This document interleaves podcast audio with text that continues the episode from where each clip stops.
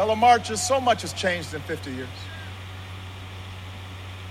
We have endured war and we fashioned peace. We've seen technological wonders that touch every aspect of our lives. We take for granted conveniences that our parents could have scarcely imagined. But what has not changed is the imperative of citizenship. That willingness of a 26 year old deacon or a Unitarian minister or a young mother of five to decide they love this country so much that they'd risk everything to realize its promise. That's what it means to love America. That's what it means to believe in America. That's what it means when we say America is exceptional. For we were born of change. We broke the old aristocracies, declaring ourselves entitled not by bloodline, but endowed by our Creator with certain inalienable rights. We secure our rights and responsibilities through a system of self government, of and by and for the people. That's why we argue and fight with so much passion and conviction, because we know our efforts matter. We know America is what we make of it.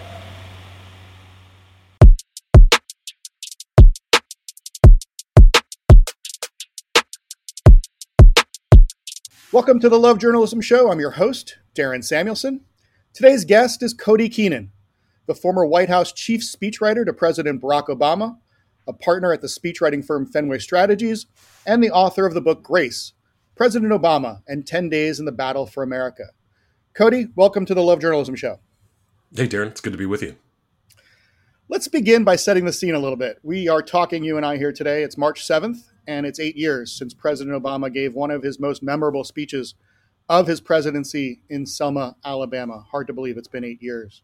Uh, you wrote that speech. I wonder if you could uh, set the table a little bit, remind our listeners what that was all about. Sure. Um, I mean, the, the, the first thing I'll I'll say is that I, I always got to point out that Barack Obama was always our chief speechwriter, um, intimately involved in every speech, and that was very true with this one. We the first time it's rare that you get to write a speech where that you know that it's coming, right? Where there's a there's a set date that's an anniversary something you know it's on your calendar. The first time I'd heard about it was the night before the State of the Union address that year, and I had been working on that for you know weeks, and I was exhausted, and I just wanted to go home. And we were in a the the last meeting of the night, and Valerie Jarrett said, um, "By the way, the president's going to speak at the 50th anniversary of Selma." And it was you know six weeks away, but my first reaction was just like, "Oh, come on." you know, which I didn't really mean, but I was just I was wiped out. But so I, I had uh, six weeks to think about that speech and write about that speech, and that's an, an amazing luxury. You usually have less than one. So um, I went back and read uh, one of Taylor Branch's uh, civil rights trilogy books, The Pillar of Fire, just to get some really cool. Um, you know tidbits and stories in, in my memory bank for the speech and so to, to really set the stage for it uh, which is what you asked um, you know, it's going to be the 50th anniversary of the marches from Selma to Montgomery, um, when, you know, a group of mostly young, mostly black Americans set out to march from Brown AME Church in Selma, 50 miles to the state capital, Montgomery. And it was, um, it was for something pretty simple, the right to vote, which they had, um, but couldn't exercise. And, you know, they were, they were demanding, not special treatment, just equal treatment under the law like the rest of us. And they didn't even make it a mile out of town. You know, everybody's seen the Edmund Pettus Bridge, and they didn't even make it across the bridge until uh, they were met by state troopers, um, who uh, who you know beat them and tear gassed them and turned fire hoses and attack dogs on them. And it captured the nation's attention, and the images kind of ricocheted around the world, and and um, you know, kind of lit a fire under President Johnson to do something about it. Who and then he adopted.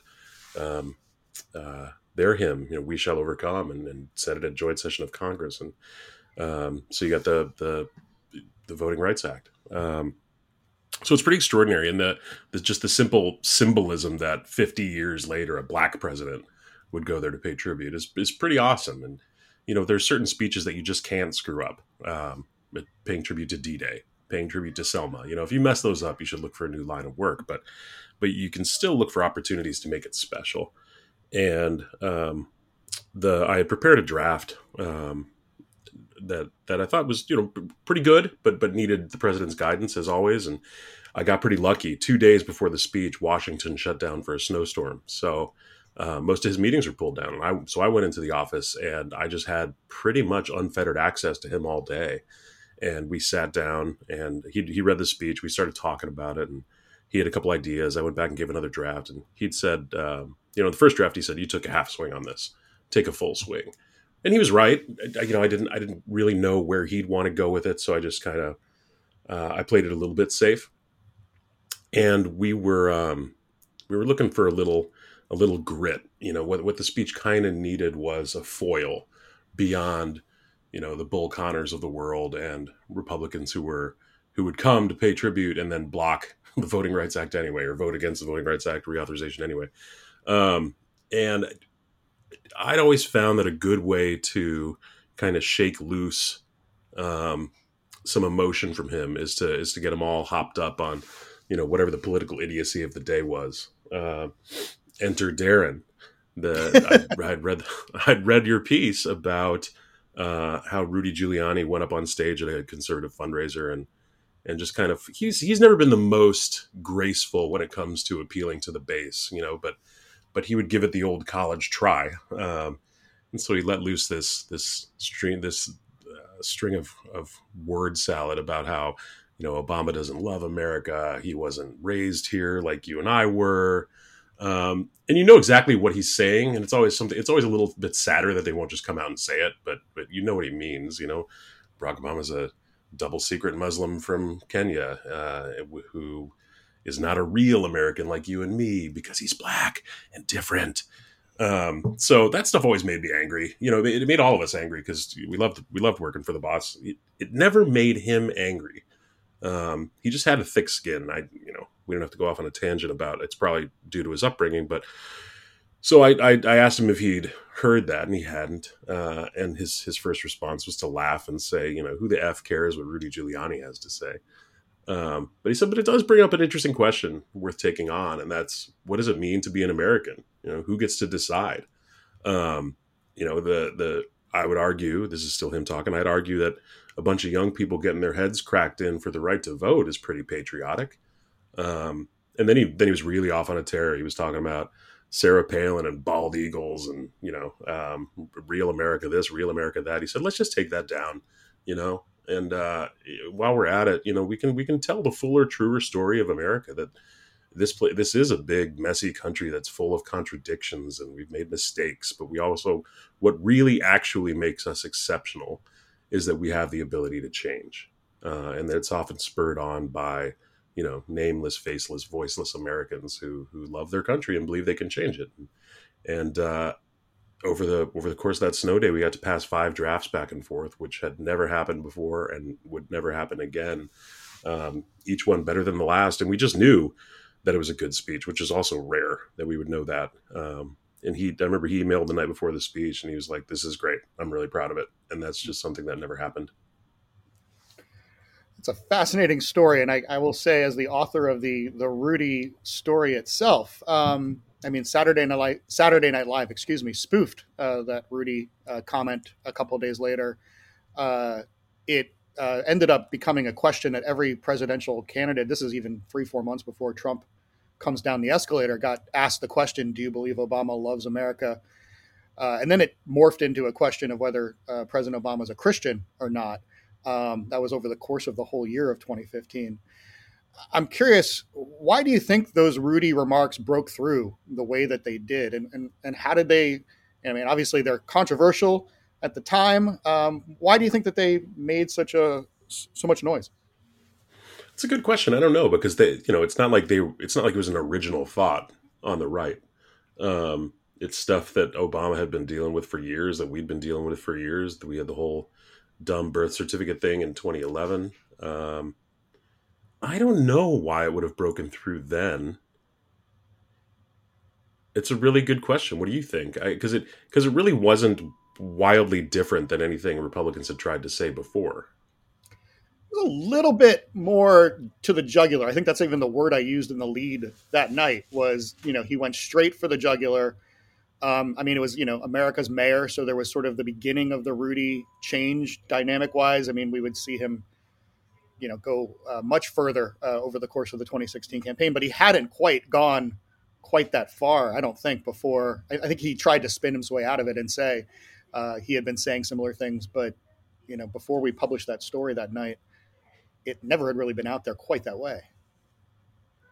Yeah, I, I, I don't want I don't want to rewrite history here. I can't remember when we stopped taking Rudy Giuliani seriously. If it was before that or after that. I mean, he he, he really did have kind of a spectacular fall from America's mayor to you know walking punchline. Um, I just don't remember when that started, but yeah, I I mean the one thing I agreed with Obama on is who cares what Rudy Giuliani has to say, you know.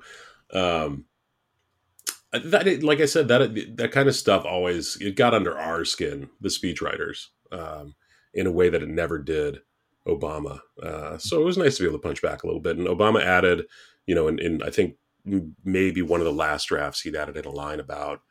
Um, we were talking about that's what America is after we had told the stories of all these different, uh, this kind of like new litany of American saints, um, not some airbrushed history or or uh, um, I forget the next clause or uh, you know claims that some of us are that is feeble attempts to define some of us as more American than others, and it was just kind of a rhetorical shiv uh, mm. that you know Rudy heard. Mm. Do you think? I mean, had we not published that story, what do you think the speech would have looked like? Do you think it would have had? I'm sure similar flair, but yeah, I, I know that you know, as always, Obama would have lifted it somewhere it needed to be, but but your story made it a lot easier. Um, by just by just giving us that. So thank you. But yeah, without it, we would have had to find some other. I don't know if we would have come up with the the whole you know what it means to be an American argument, maybe, uh, but it might have been a little less pointed. Hmm. Do you think if uh, you know someone said the same thing today about a president, it would make the same waves? And uh, or is it was it distinctly because it was in that moment before the Trump era and uh, about the first black president of the United States that it made the waves that it did? Yes, uh, I I don't. You know, you said it, Trump era. I don't think it would have the same kind of um, uh, fastball that that that it would that it would have been back then. I mean, we've just come through four years of a of Obama's successor who you know basically said everything there is to say about everybody. Um, so it doesn't really register anymore, which I think you know by and large is an unfortunate trend for our politics. But um, I think you'd have to get like look trump basically just tried to smear um, ron desantis as a pedophile a couple weeks ago and it like barely made a sound. So we've become kind of numb to this stuff. You were with the president the entire uh, two terms and uh, obviously going back to the 2008 campaign you worked with him afterwards. Um, and you've written speeches obviously for for a long time and i'm curious this this whole conversation we're having been thinking about it the role that the media plays, often without having any way of knowing, in giving inspiration to speechwriters, um, is a little bit. It's fascinating to me, and I'd be curious if you could unpack that a little bit. I mean, how much are you consuming the news as you're writing speeches, and and you know, how many other journalists out there probably without really knowing it until maybe five, six, seven, eight years later find out, you know, oh wow, I actually helped inspire some important piece of uh, a presidential comment in American history. Yeah, how about that? Well, I think before before you get too inflated, there's only a handful of presidential speeches that are ever remembered. Uh, your piece just happened to inspire one of them. Um, I was reading news all day, every day in the White House, and and that's purely. I mean, a you have to stay up on current events, obviously, um, but inspiration can come from anywhere. You know, I, one of the first questions that aspiring speechwriters always ask is how do you how do you get over writer's block? You know, the fear of the blank page and um, I have some answers for that, but but but one of the ways that you know you just kind of avoid it is by reading widely, um, not just kind of the quote unquote the morning news, but also opinion pieces, long form pieces, just anything that'll get the creative juices flowing, help you think about something in a different way. But um, as far as as your kind of journalism goes, we you know I would read six papers every morning. We had a media monitor whose job it was. It was usually the the youngest member of the research team to send around press clips. Um, all day long. I mean, we'd probably get, I had to create a separate folder for them to filter them out because you'd get two, 300 news stories a day and you can't possibly read them all. But um, I just scan the subject line in the email and see if, if it was worth doing. There are times when um, we would rely on the morning stories for speeches, uh, and that's usually on the campaign trail when you need to come up with, you know, some new rhetorical line of attack each day. Uh, what how can we spin the news of the day to our advantage? So definitely on a campaign trail when Obama's out giving the same stump speech every single day, we would be inhaling the news to uh, try to spice up whatever he was saying on the trail. On a daily basis, I, I think it. I, honestly think it was pretty rare that a story like yours would really shape a speech in a big, profound way. Um, it, it it was, and that's not to say that they couldn't, but uh, it was rare. You know, typically we might find um, where it was really useful is we might find something that a politician had said that we could key off of, you know, to go on a on a fun little tear and get the crowd riled up. Um, but by and large, you know, like I, I think what you did was pretty rare.